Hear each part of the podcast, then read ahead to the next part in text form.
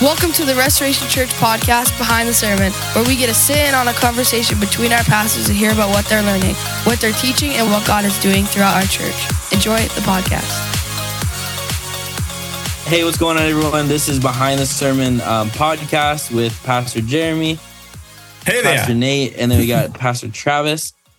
Um, if you were here at church on Sunday, um, you would know that Pastor Travis laid down um, kind of the laws of accountability and friendship. Um, and we got some, yeah, we get, what's up, guys? How you guys doing? I'm doing great. Doing pretty good over here. Not doing too shabby over here. Nice. Yeah, I thought you were gonna get negative. I'm not doing well. Like, I'm not right. doing well. I'm We all very start crying in the beginning of the podcast. you know, it's We been cry rough. together. It's true. I said this. Uh, I had a, uh meeting with Pastor Nate before this, um, but uh, when I joined the Zoom call, I realized how tired I look because I stayed up too late playing a new video game I got for my birthday. Uh, so I'm good aside from how painful my eyes are from making poor choices. But uh, it was a fantastic video game, and I'm gonna get a lot better sleep tonight. I also made a similar poor decision because my wife is out of town. So Video games. Stay up and eat junk food.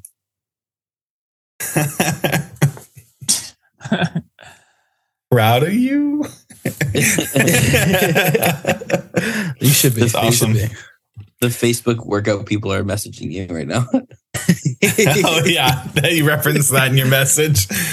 Oh, that was We- that was sad. we know they're knocking on my door. We know what you're doing in there. We heard your wife was away. Yeah, Jehovah Witness, more like Jehovah Fitness.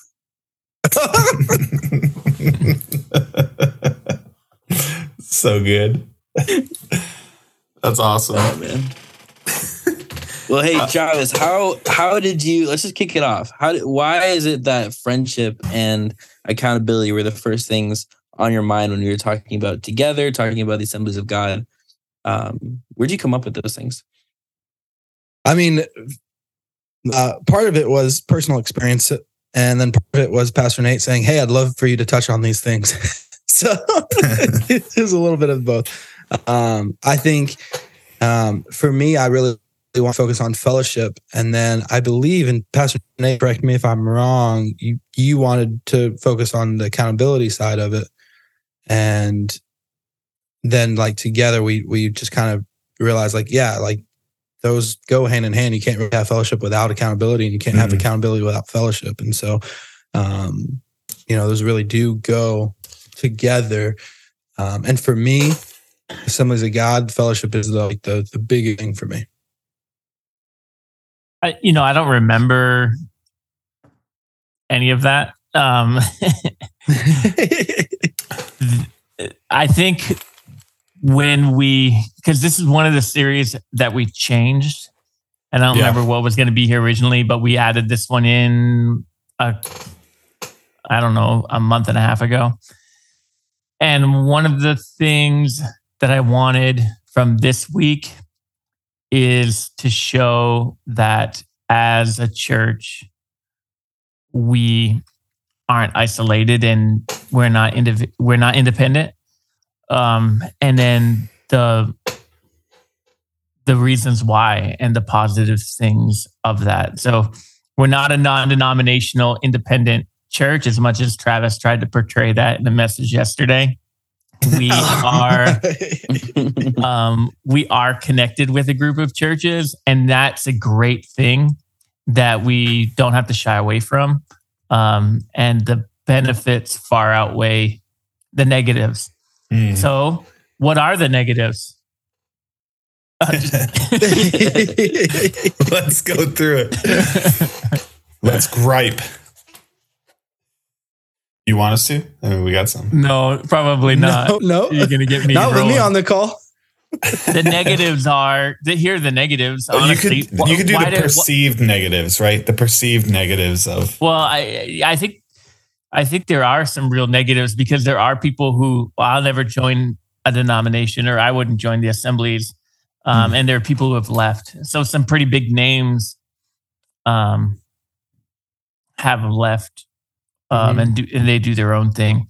I think um, like Hillsong is a pretty famous one. The- Brian Houston was leader of the Assemblies of God in Australia for a number of years, and um, they eventually left. He said they were too big. I mean, honestly, they were. Their single church was bigger than the denomination. Um, yeah. and so part of it made sense. But then there was an implosion after they left. Yeah. He had had a little bit too much to drink. Um, and he lost his ministry once he stepped outside of that covering, which is, I know. Anyway, some of the negatives that you hear over the years is that, um, you know, they try to control you. There's politics. Mm. Um, Mhm. and some of that is just a narrative. They're just people just say what they say, and you Yeah. just repeat it because it's easy to say. Yeah. Uh, it's like calling people a racist nowadays. Just say it, whether it has anything to do with like I don't know why. I just like white milk in my coffee. Uh, how does that make me racist? Um, and but also it does happen. Y- you know, I've heard stories from other districts, from other denominations, even um, over the years, that would make me question whether or not I would be a part of that. Mm. I think I've- district offices move slow. I think they not always they don't always have a concern for the local church or the local pastor. And those are some some of the negatives, but the positives again outweigh all the negatives. I think I think another thing that could be like seen as a potential negative is right like there's always this scary thing of like right now organizations and I mean like businesses do this thing where they pretend that they can share their beliefs as a company but but you can't do that. Like you can't represent every employee right? Starbucks we believe this. Well maybe not every barista believes that right? But within the denominations like they do reserve the right to say no we we believe this and you you'd have to be willing to work through that right like i f- i forget which church which denomination did it but right a denomination a few years back changed a big stance that they had on um, the lgbt community Mhm. And- yeah, that was like 12 years ago, maybe Yeah, yeah. 2008, that time frame. It was the Episcopal Church. Well, no, I it just thought- happened no. recently with the Methodist Church. Yeah, the the, the United Oh, Methodists there's did that as well. And it's like now all those churches who like said they were, yeah, we're we're all this. And then the higher office said, well, this is actually our stance now. And all these churches like, yeah, we don't believe with them anymore. So like they only wanted to believe with them until it wasn't convenient for them and their beliefs. And I feel like that's a level of trust that we have within the assemblies of God is like, well, one, they're not going to be as wishy washy as some other denominations. I feel like they have really good position papers. Um, but it's the same idea. Like we are submitting our theology to what they're working through, and we would have to work through that as they release things. You know what I mean? Mhm. And so that was kind of a piece me and Travis were talking about is, you know, because I had someone come up and they're like, man, did, did AG change? I feel like they they loosened up. And I said, no, everything Travis said was was right. Like they can't come in and say, well, this is how you reach people. This is how you do this. Uh, you need to change this ministry. But if we go off the rails, they still have full right, right? Like if we go off the rails theologically, they still can come in and be like, hey, so you're under the assemblies of God and you're preaching Jesus is one of the ways to heaven. So let's hold you accountable here. Right. Right. So that, but I view that as a benefit and a safeguard to our church family. Yeah. So they can't tell us how to do ministry, but they can peer pressure us. Mm, Yes. Um, so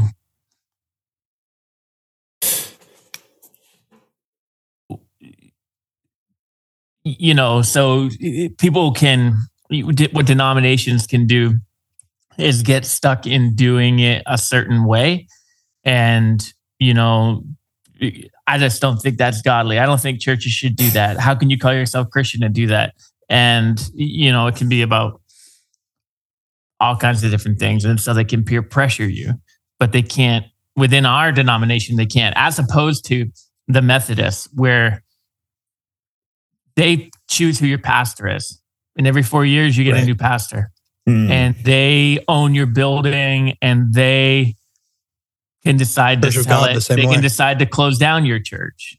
Um, and the AG can't do that without going through a process. Mm. So let's talk about me as lead pastor. If I begin preaching doctrine that is in error according to the assemblies, there's some things that are open handed issues that I'm free to have a different position on.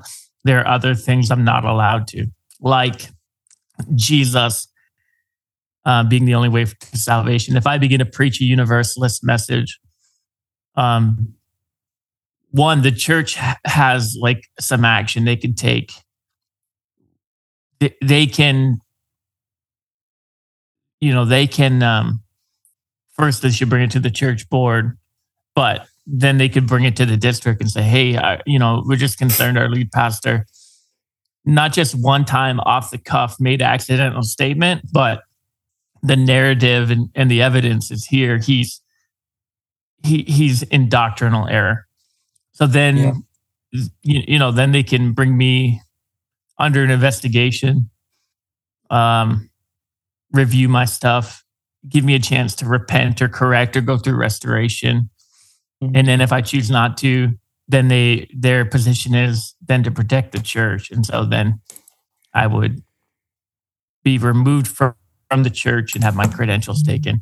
Same thing, whether it's something immoral or something um, uh, unethical. Like if I was stealing money or um, or abusing people like verbally, the, mm-hmm. you know, it provides yeah. a, a, protection. Yeah. There as well. Um, so rambling. Yeah, so- I'm going to go get a sweatshirt because I'm shivering. So pardon me. Bye. okay. Yeah, I know something that the Assemblies of God, it's not like in every church, but I know some of the churches like believe that. Um, is simply like we as a church we have some female pastors so like pastor victoria and pastor Lisa, um and i'm sure more to come um but we like we're we're part of like the very like that percentage of churches that actually do believe in female being pastors um and having that um that spiritual um kind of like overlook for the church mm-hmm. um and i know that some some churches even in our district I, I, I talked to travis about this but um some churches in our district don't even like push for that or don't yeah. even go as far as even believe that. So, yeah, I'll I'll make something clear about that real. quick. Um, there is a position paper that the Assemblies of God have women in leadership. So the Assemblies of God as a whole uh, empowers women pastors, right. women in leadership. Mm-hmm. Um, they see women in leadership throughout the Bible, um, and but there are some pastors and some people that do not agree or believe that women should be pastors or in leadership. So it causes um, it causes them to you know be a little off, but the AG doesn't see that as being something that disqualifies them right. from the theology of being Assembly of God or disqualifies them from being affiliated with the Assemblies of God. Right.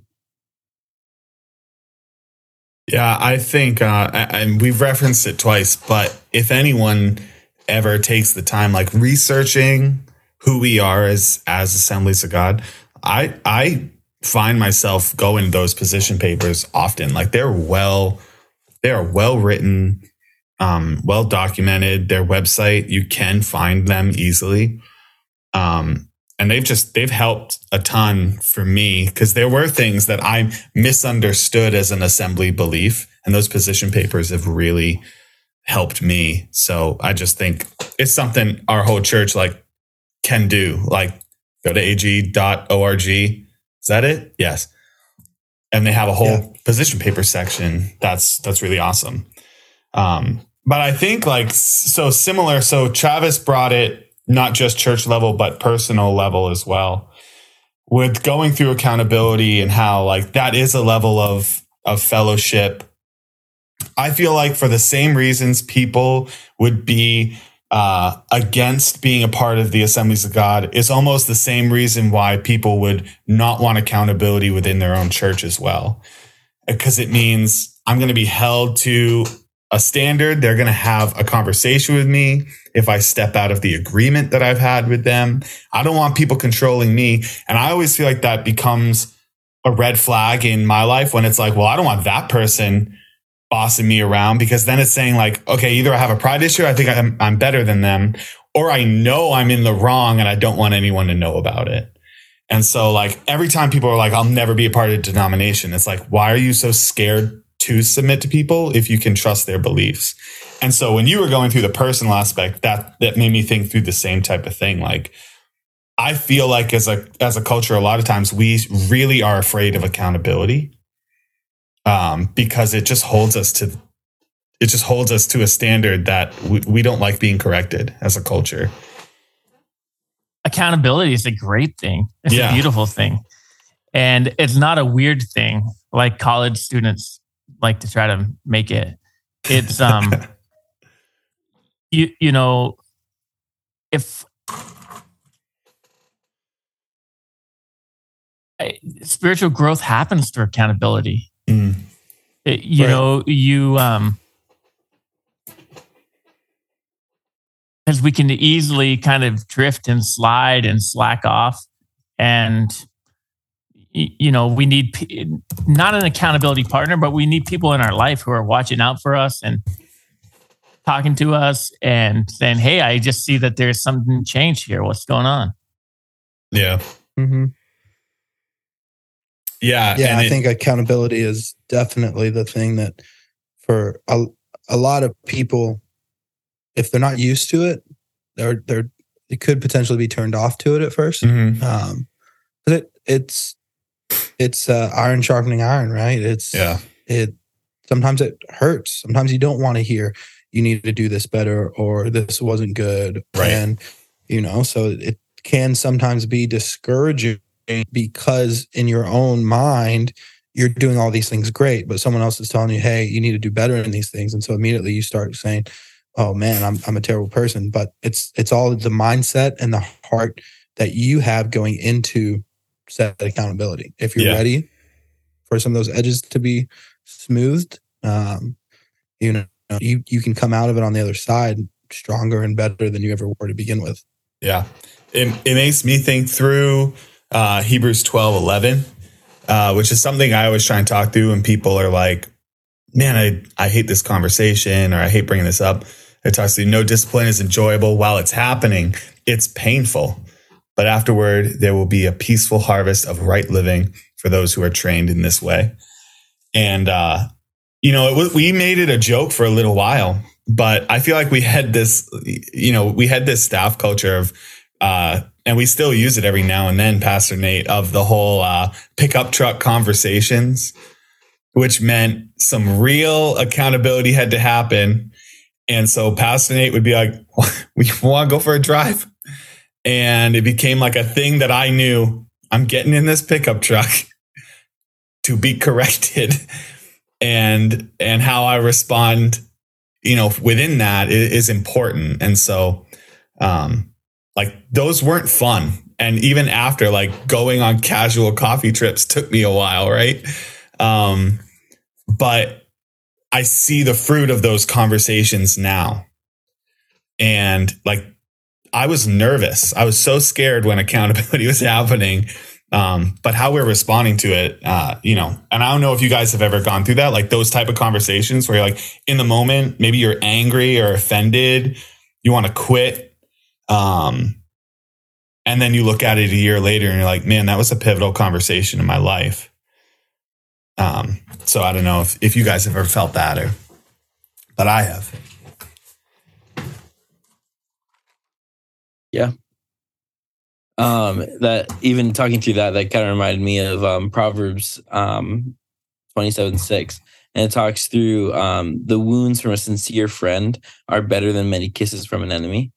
Mm. Um, and just kind of thinking through that, like, um, I know, like, from from when I left college um, through the internship, there is a lot of that, right? There's a lot of accountability. There's a lot of um, check-ins and saying, "Hey, like, um, what's going on here? Hey, how can we do this?" Like, and a lot of like healing and that um, was very, very productive and very helpful.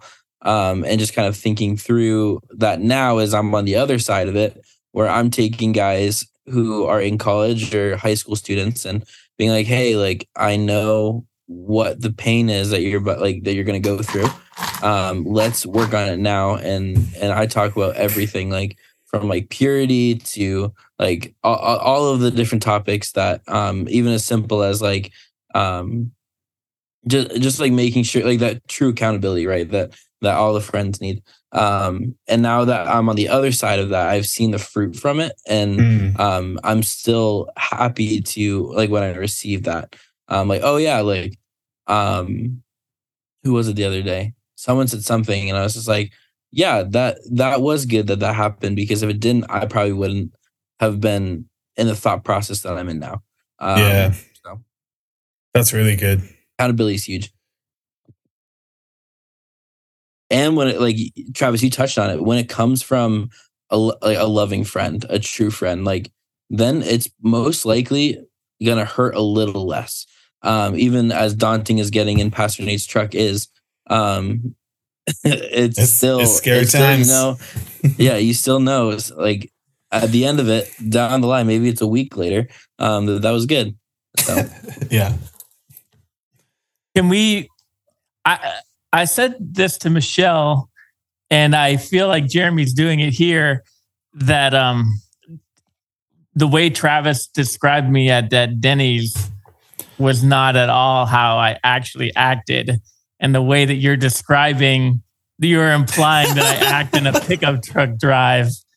Can we clear the air here a Sure. little bit because you're going to Sure. make everybody think I'm a tyrant. Yeah. So when we go on a drive, maybe we should use a real life example. What did we talk about? And then and then how did that conversation go? Oh, well, some of those are hard. Well, let me first preface uh, you're one of my closest friends. so clearly, you're not being a tyrant in the pickup truck because I love being around you.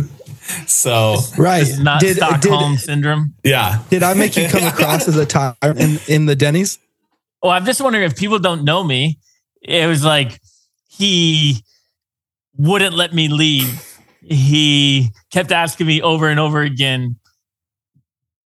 And I don't remember what the question you kept saying, Yeah, but yeah. I'm like, if people are putting in their own, if they don't know me, they're putting in their own narrative. Like, and I, yeah. Well, I get enough grief over the years for people. Um, they're afraid of me and they think I'm going to yell at them. And I don't think I've ever yelled at a staff member or a church member in 20 no way. years. But yet I still have that reputation. Yeah. Well, yeah, that that is interesting. Yeah, I can talk through one like how how it how it normally went. So I remember a conversation that we had, and I don't remember I don't remember fully what we were addressing, but I had had an issue of uh, I said yes to a lot of people, and I dropped almost every ball I picked up because I kept saying yes to people. And as a result, it became almost started to become known within the staff that if I said I was going to do something, that it wasn't going to happen or that they were waiting for it to fall through. And the, the, the pickup truck conversation for us was not, listen, clean up your act or you're out, right? That wasn't how Nate presented it. Nate said, I don't know if you know this, but you have a fatal flaw. And then you talk through what a fatal flaw is, something that my personality cannot overcome, my kindness cannot overcome because I, I'm continuously just letting people down. I'm continuously doing this thing that and and the way you help me understand it is like I'm letting this tendency become my identity. And that's what people think of you. and you obvi- and in that conversation for me you were like but this is this is who you are you're passionate you're you know you're all these other things and you and you encouraged me in those things said but no one can see that because you keep doing this. And so you need to stop doing this so people can see who you really are. And that's really like how the conversation went. And so i left it like heck yeah like i want people to know me for who i am not all the balls i drop. And uh and so it, it it's normally an uplifting conversation, but again, it's knowing it's to bring up something I knew was there, but I didn't want to talk about. That's the fear, not the fear that Pastor Nate's going to hit me or or kick me out of the church. I've never felt threatened in that way. But I'm like, I know something is about to get peeled off that I've been trying to ignore. And I'm and I feel like I'm not ready for it. And and that's kind of how I that's how I remember all the conversations going. Um, encouraging, here's what I see in you, but here's the thing that we need to address. And uh, so, anyway, that's how they go. That sounds beautiful. well, yeah, and and and I just want to set the record straight too. Like, uh, definitely not a tyrant in these. Uh, um, you know, I I look back at that moment as a uh, very, uh, very sincere uh, moment in my life. And for me, I don't know how Nate feels, but for me, like that, that's a keystone in, in our relationship and in our friendship that I look back on as, you know, really kind of what set the foundations because what it was was it was a friend saying, Hey, let's talk, you know, tell me how you feel, meet me how I feel. And then me trying to say, well, I'm going to start doing this with my life. And him saying, well, do you really think that's what God's calling you to? Mm. You know, like me trying to come up with these excuses and him just being like, look, man, those are just excuses. Those aren't, those aren't, you know, are, are those the real thing? If they are, walk, walk out, we'll leave. Um, but, you know, Nate has such a way of knowing people and seeing them and, and discerning um, that in that moment had had had he just said, "Okay, that's how you feel," walk out, I wouldn't be here. I wouldn't be where I am. Yeah, I I wouldn't be as close to everyone at Restoration as I am. I wouldn't, you know, I'd be in Georgia. Probably, Who, I don't even know if I'd be in ministry. Um, but because he took the time to not let me just walk out, but confront some of that hard truths and those those hard things, you know, um, we we got through it. And it, it's like I said, it's the it's the heart and the mindset of the person you're doing it with. Fellowship. Um, you know, you, I'll use use Nate as the example again, but you know, we we've had some tough conversations, some good conversations. I've had similar tough and good conversations with other people that I've served in leadership that I did not have yep. fellowship with, and I walked away bitter and angry and upset. Mm and frustrated. And that felt like a tyrant. I've never left a conversation um, with Pastor Nate, any of the leadership at Restoration, feeling like, man, I'm a terrible human being, or I'm a terrible person, or or he's he's you know mean. Just like, oh, he cares about me so deeply. Yeah, that's good. You you made me think through when you're talking like Christian accountability and Christian friendship, especially with your relationship with your pastor, like it is so different than what our culture wants. If you are looking for a, well, you, you do you, you follow your dream. Uh, you know what? You're right. You deserve that. Like Christian accountability is not for you. Like the, right. the, the difference of, I think I'm going to move here. And the pastor says, you told me that God called you to New England. We're not leaving until you either say you heard wrong then or you're hearing wrong now. Like, we got to talk this out. And like, that's a Christian accountability, not like, yeah, you know, you deserve it. Go back to your family, which is like, I think what so many people expect. And then they're highly offended when they don't just get their, their acceptance right away. You know what I mean? Right.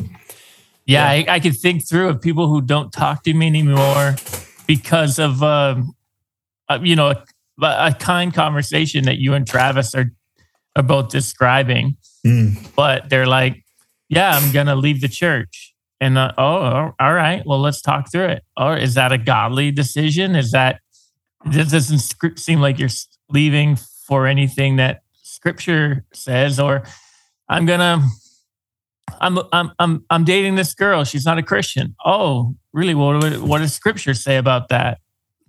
So, if you believe that Scripture says that, why are you doing this? Are Mhm. you walking away from Jesus? Are you? And then their response is to stop talking to me and then tell everybody that I yelled at them and Yeah. I was mean to them and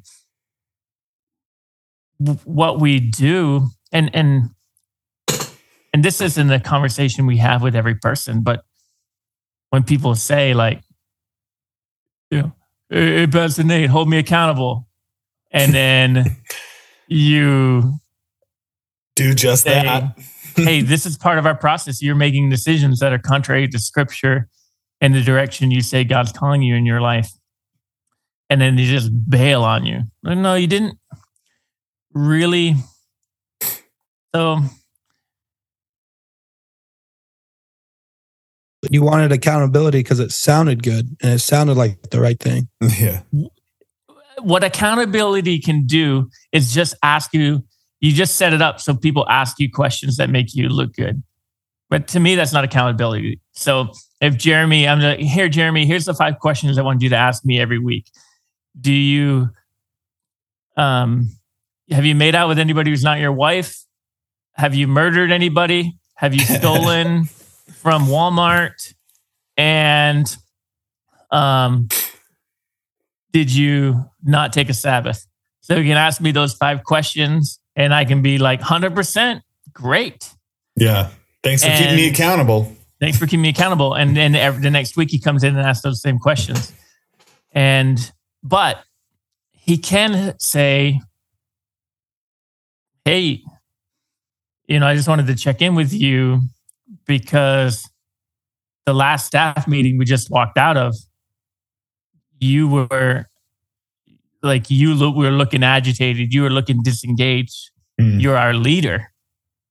You know, when we're in a meeting, you've got to, and he's, and that's holding me accountable because he's, he's not just checking in on the areas I told him to check in on. Yeah. He's speaking into my entire life, which he's done and Pastor Stephen has done. Um, and I'm sure Travis has done it as well, but I was tuning him out. And Real nice. Real nice. nice. But that's the hard part. Like to say, hey, we are going to be in leadership together. We are going to be in church ministry partners together. We are going to um, be in a small group together. What we, our prayer should be that someone is speaking to us, seeing something, helping us see our blind spots, yeah. helping us grow. Because if we only grow in the areas we can see, then you're then you are going to be really limited in how fast and how far you'll grow. Yeah. Yeah, I think that that's a key part that you just said. Like, accountability is really great when it addresses our blind spots, what we're not seeing, um, the things that we miss, like the things you know but you've convinced yourself out of, or whatever it may be. Like, Yeah. those type of things are what's so important. And I think even like Travis, you talked through, you had conversations that uh that you said, you know, you kind of walked away like, man, I'm I'm angry at how they handled that. I'm angry at how they did. Um, the one thing that I think is important to talk through, especially if you're listening and maybe you've never had this and you're thinking about it, um, accountability is not it is not abuse. And I think people try and justify that some way to where when it is like, hey, listen, you said you're not this. Oh, they're abusive, they're controlling, they're gaslighting, they're whatever it may be. And and yes, some people can take it too far, right? Within within how they're going to handle things. Um, but at least my goal as someone who would keep someone accountable, and I know through Pastor Nate and even you, Collin and Travis, like our goal is not to gaslight or abuse people. But I feel like that comes out a lot. Like when you when you try and hold someone accountable, it's like as if you've just taken them in the back room and beat them. And all you said was like, hey, could you, you know, You and your girlfriend shouldn't be having sex together. You're not married. Yeah, Abuse. You say it in a kind way. yeah. You know? Yeah. Yeah. but it's not abuse. That's just like I want I just want people Right. to, to realize that it's not abuse. I don't I don't care for my sake what you're doing to yourself. But I love you and want you to follow Jesus. And so Yeah. I'm bringing it up for you. Uh and so just that mindset around accountability is so so rough. Yeah. Well, and uh, like I heard it said, someone came up to me afterwards, and you know they just they us for talking about accountability um, because he's involved in the recovery community and and Mhm. talks about like the importance of accountability w- within the context of the recovery community. You know, accountability saves lives, and and I think that's the case even in the Christian community and, and in our own lives. Accountability can really save our lives. It can Mhm. really save us from going down a path that we do not want to go down. Okay. Yeah. So yeah, you're you're having sex with your girlfriend and you're not married. You should stop that. That accountability is going to save you from so much hurt potentially. You know, um, it, it's going to save you some from so many consequences and and things that you just don't want to even have to think about because God has a plan for marriage and he has a plan for these things and there's a reason why he has a plan for these things because they go well because they're blessed and you know submitting ourselves to accountability and hearing those things matters and they can really change our Yeah. lives It does matter, yeah. Absolutely. hmm I liked um I, I liked that this message that you brought it there, uh, Travis. Um, because I feel like you you deepened a little bit of the meaning of our value together um, from the base value that we could take it from, which I know like nothing that that Pastor Nate has prayed through and said as our church culture is something as like surface level as you could initially take it but you you helped us deepen it more. It's not just like together, meaning uh, if this ministry's suffering, we're all suffering. Let's go in and help them together. Um, if your friend's moving out of their house, we're all gonna go help them move out of their house. Like that is a nice surface level way to see it, and I think that's still an important way. Like together, all ministries united, all locations united but now y- you helped us learn that value in a deeper model as well together in every area of my life my church is with me um, so i appreciated that i liked how you carried that and how you brought that through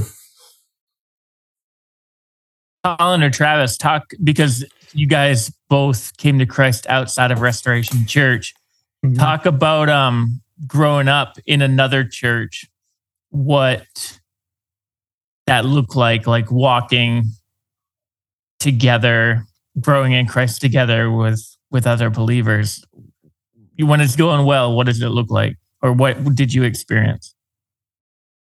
Yeah, I mean, I grew up so conversation with a couple people yes or after the message, um, and I, I think they just assumed because I work for the AG that I grew up AG, um, but I didn't. I didn't grow up in this and was a God. I grew up in an independent church, and I came to Christ in that church, and I saw what happened when when uh, a leader who does not have a covering, does not have accountability, um, has a moral failure, has has an incident, um, and it just tore our church apart. It tore, tore our family apart, and we we came to find that there wasn't really a sense of togetherness there. No one stuck together. No one rejoiced together. No one wept together.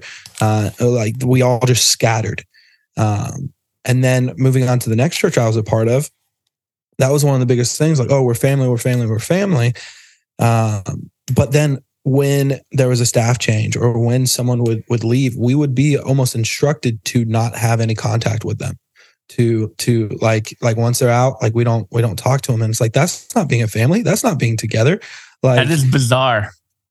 it, it- And yeah, I it is. experienced that on the other side of it when I was 20 and I had to leave that church in Texas. We they, we were told don't talk to anybody from the church. That's bizarre. Anyway, Yeah. well and and I, I say all that to now you know we've been part of restoration, you know, on and off, you know, what, five years. Um, like I said, even when I was at the other church, I was still watching, you know, restoration and, and being a part of it. Um, and so like I I have seen the sense of together and and I think one of the reasons why I wanted to bring it to that level is because it's it's the core value of together that has really helped me as an individual through restoration. The, the fellowship, but also the accountability. I am the leader I am today because of the relationships, the fellowship, and the accountability that has um, been able to cultivate at restoration. Um, yeah. I've seen when it doesn't go good, and I've seen when it does go good. That's good. Yeah.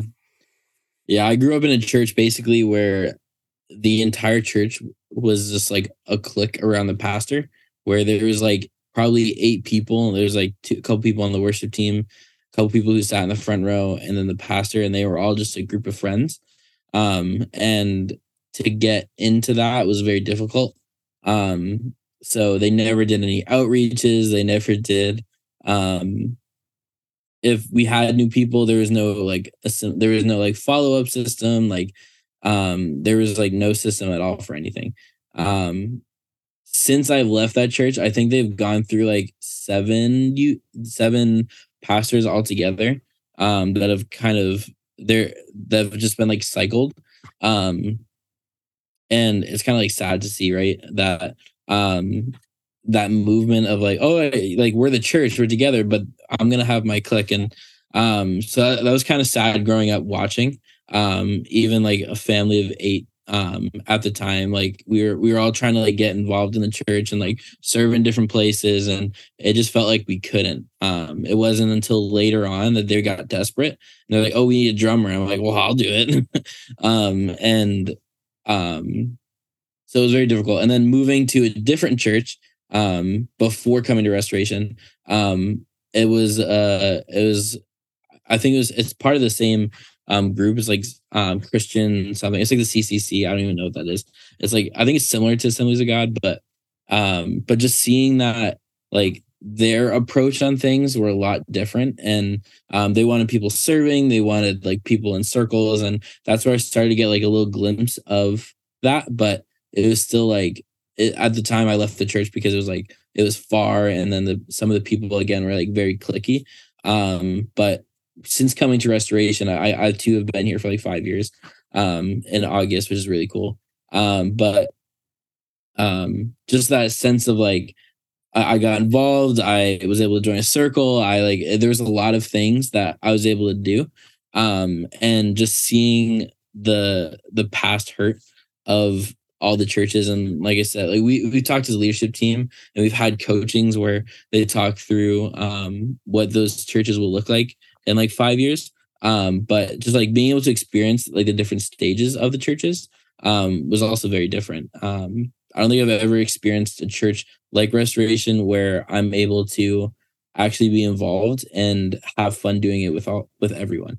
Um, no matter whether it's like people I serve with in the youth team or people who um, I just see on a Sunday. So definitely, definitely a huge culture shift in church alone. So cool. That's good stuff. I, uh, I've only, I, I primarily only been at Restoration Church. So I can only think of it like in seasons. This decade it was like this. This decade it was like this. But when it's going well, you when it's going well, the relationships are natural. You're naturally picking up the phone to call or text each other. You're naturally spending time with each other. And it it it takes a while to get there. And then mm-hmm. because the church is always growing and people are changing and moving and culture is more transient than it was 30 years ago, it it's harder um, because people are in and out of New England, and it didn't used to be that way. Um, the whole the whole time I went to Restoration Church as a kid, we lived in two houses. Mm-hmm. Um, for my kids, I think we've lived in like my older kids, we've lived in like six or seven different houses, all in the same area, but we've moved a lot more Yeah. and um and people do that a lot more so it does make the, the some of the long term friendship it feels it can feel like you're always starting over but but it's still good right i i said at milton church on sunday that um if you come to worship night the people who come to worship night they have friends at every location Yeah.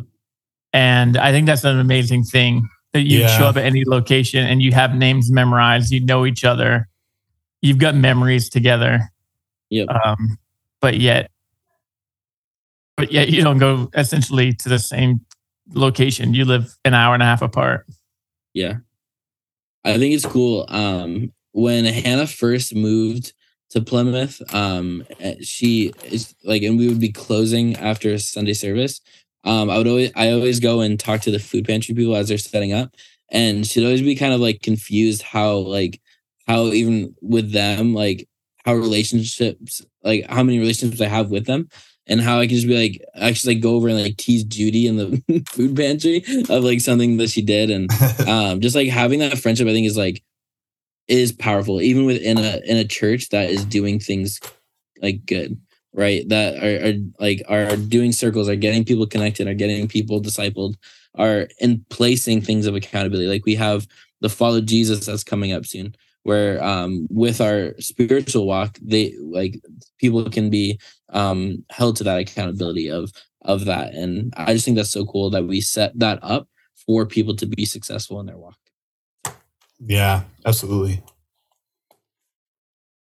Yeah, there's Well- definitely a uh, a pathway, right? So someone that comes to restoration for the first time, um, the the way that you guys have worked on the systems and and and that that side of things, just to give a peek behind the curtain, you know, it's hey, we don't want them just to be a church goer. We want them to be together with us. So so how can we get them immediately into fellowship? How can we get them immediately a part what we're doing?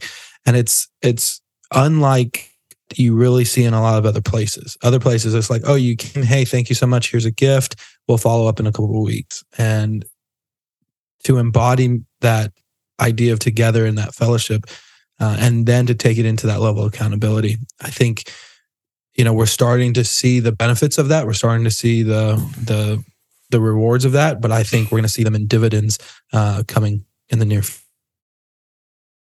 Yeah, it's Yep. good. I think we really do want you to be a part of the church. And you don't have to be with friends with me to be part of the church. Knowing me is not going to make your church experience any better. Um, being best friends with one of the location pastors isn't going to make your experience any better. Mm, It is just, but but getting in that group of of having multiple friendships of of people in the church, and it's not in leadership; it's with other people in the church. yeah. And when that happens, all of all of a sudden, it, I, I just something's unlocked with real deep Christian friendship. Yeah. Um, when you're serving together and worshiping together and hanging out together, um, correcting each other, you, you know, I would say that's more a rare thing unless you're in leadership, but but it does happen. Um, and that's a beautiful thing. Yeah. It's an amazing thing, and and you're spiritually grow so much through that. Um, so we obviously will want everybody to do that, and then for anybody coming to Restoration Church from a non-Assemblies of God church or from any other church, Assemblies isn't perfect, but nothing's perfect. There's no church model or organization anywhere that's perfect. We love what we have. Um, there's protection. You know, there's someone looking over my shoulder to make sure that I'm right doctrinally, Mm. um, ethically, spiritually, financially. Like they're they're looking over, which is a protection for the church. They're there to protect the church. Should I go haywire? Um, and then the you know we haven't even talked about the benefits of what we do together. Um, you, you know, within the assemblies of God, the teenagers of the Assemblies of God gave over $10 million. Mm. The kids and teenagers, Travis, what's that number? What they give nationally? Was it over 20 million? Um, yeah, I want to say oh, I can't remember off the top of my head. The teenagers gave over 16 million and the kids gave over 11. So I want to say it was just shy of 30 million dollars combined. Kids and teenagers missions Yeah. giving, and then Amazing. That's a that's a benefit um, because if we were running this race by ourselves, we wouldn't be giving as much as we're giving.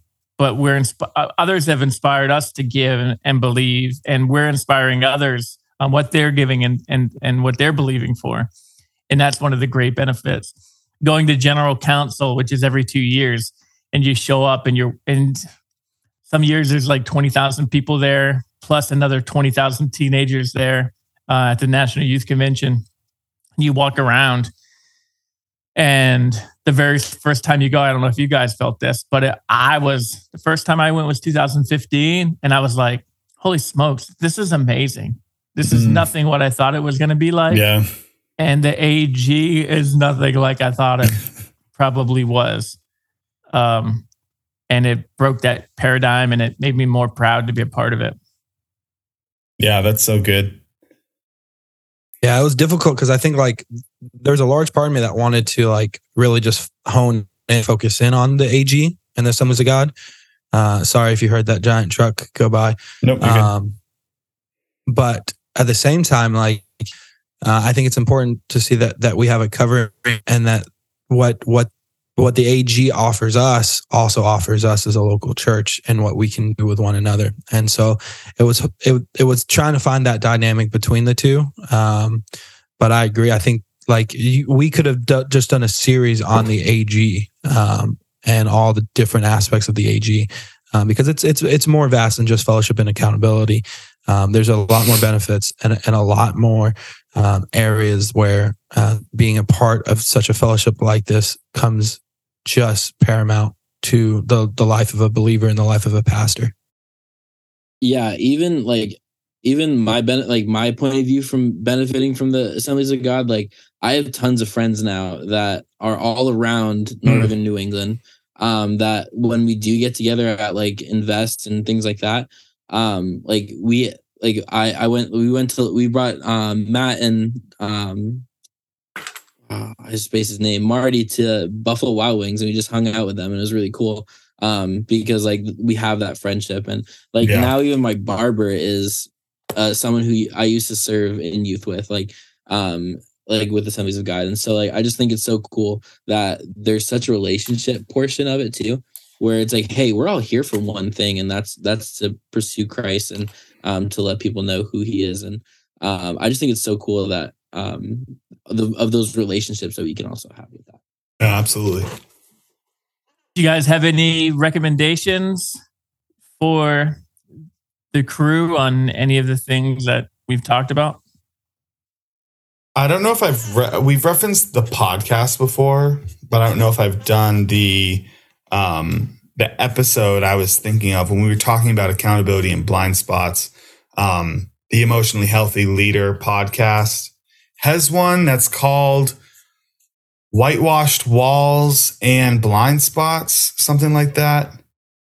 Um, that's really good. Uh, yeah, blind spots and whitewashed walls um, is really good. And he goes through that idea of like surface level uh, correction and, and actually getting inside and, and building a good foundation. Um, and I thought that one was really good. But then uh, another two parter series that he did, Disrupting False Peace as God's Path to True Peacemaking. Just the idea again, we're not yes men for everyone in the in the direction that they're looking to go. Sometimes we have to disrupt some false peace to bring God's truth out. And that's what happens when you're going through accountability. Like you just want someone to affirm what you want to do, but that's not what we're called to do as believers. And we're meant to disrupt the false peace the enemy tries to give to to get the truth of God out. So Right. those two I think really stood out and just in the conversation that we've had. Um, Rob Ketterling has a book, um, Speed of Unity. Um, you'll know it when you feel it. Um, specifically with that book, um, he's talking through the success of the team. Um, and I feel like even wherever you're at, I feel like it'll, it'll definitely help you with the ac- the accountability and the friendship portion, um, because it talks through um, how to be successful in in what you do and achieve goals and um and and not just with individual accomplishments as well. Um, so it's an all around great book, even especially as we're talking about friendship. Um, I think unity is definitely a key aspect of that. That's good. Definitely. Yeah, that's great. Good thoughts. Well, gentlemen, it was great to talk with you. Travis, thanks for preaching yesterday. Absolutely. Thank you for having me. We'll have to go to IHOP now. Mm. Too Maybe. rich for my blood. I would say Denny's is definitely an upgrade to IHOP, though, by the way. Yeah, those orders reversed. Let's just clear Well, that up before One we got end tore this. down. So It could be just a lamb sale acquisition. The IHOP, there's only one IHOP around. Well, I guess there's one in Portsmouth, one in Rochester. I've only eaten at each of them one time. That's honestly, if I'm Oh, being good. completely honest, I think I have eaten at Denny's more than IHOP, but um, yeah. All right. Well, now that I know that IHOP is what you expect as top of the food chain meal, I'll You be an IHOP friend or sure. a Denny's friend? Yeah, I'll be sure to uh, bless you in the future. Perfect. Podcast listeners, have a great day. We love Peace you. out. Get you later. Bye.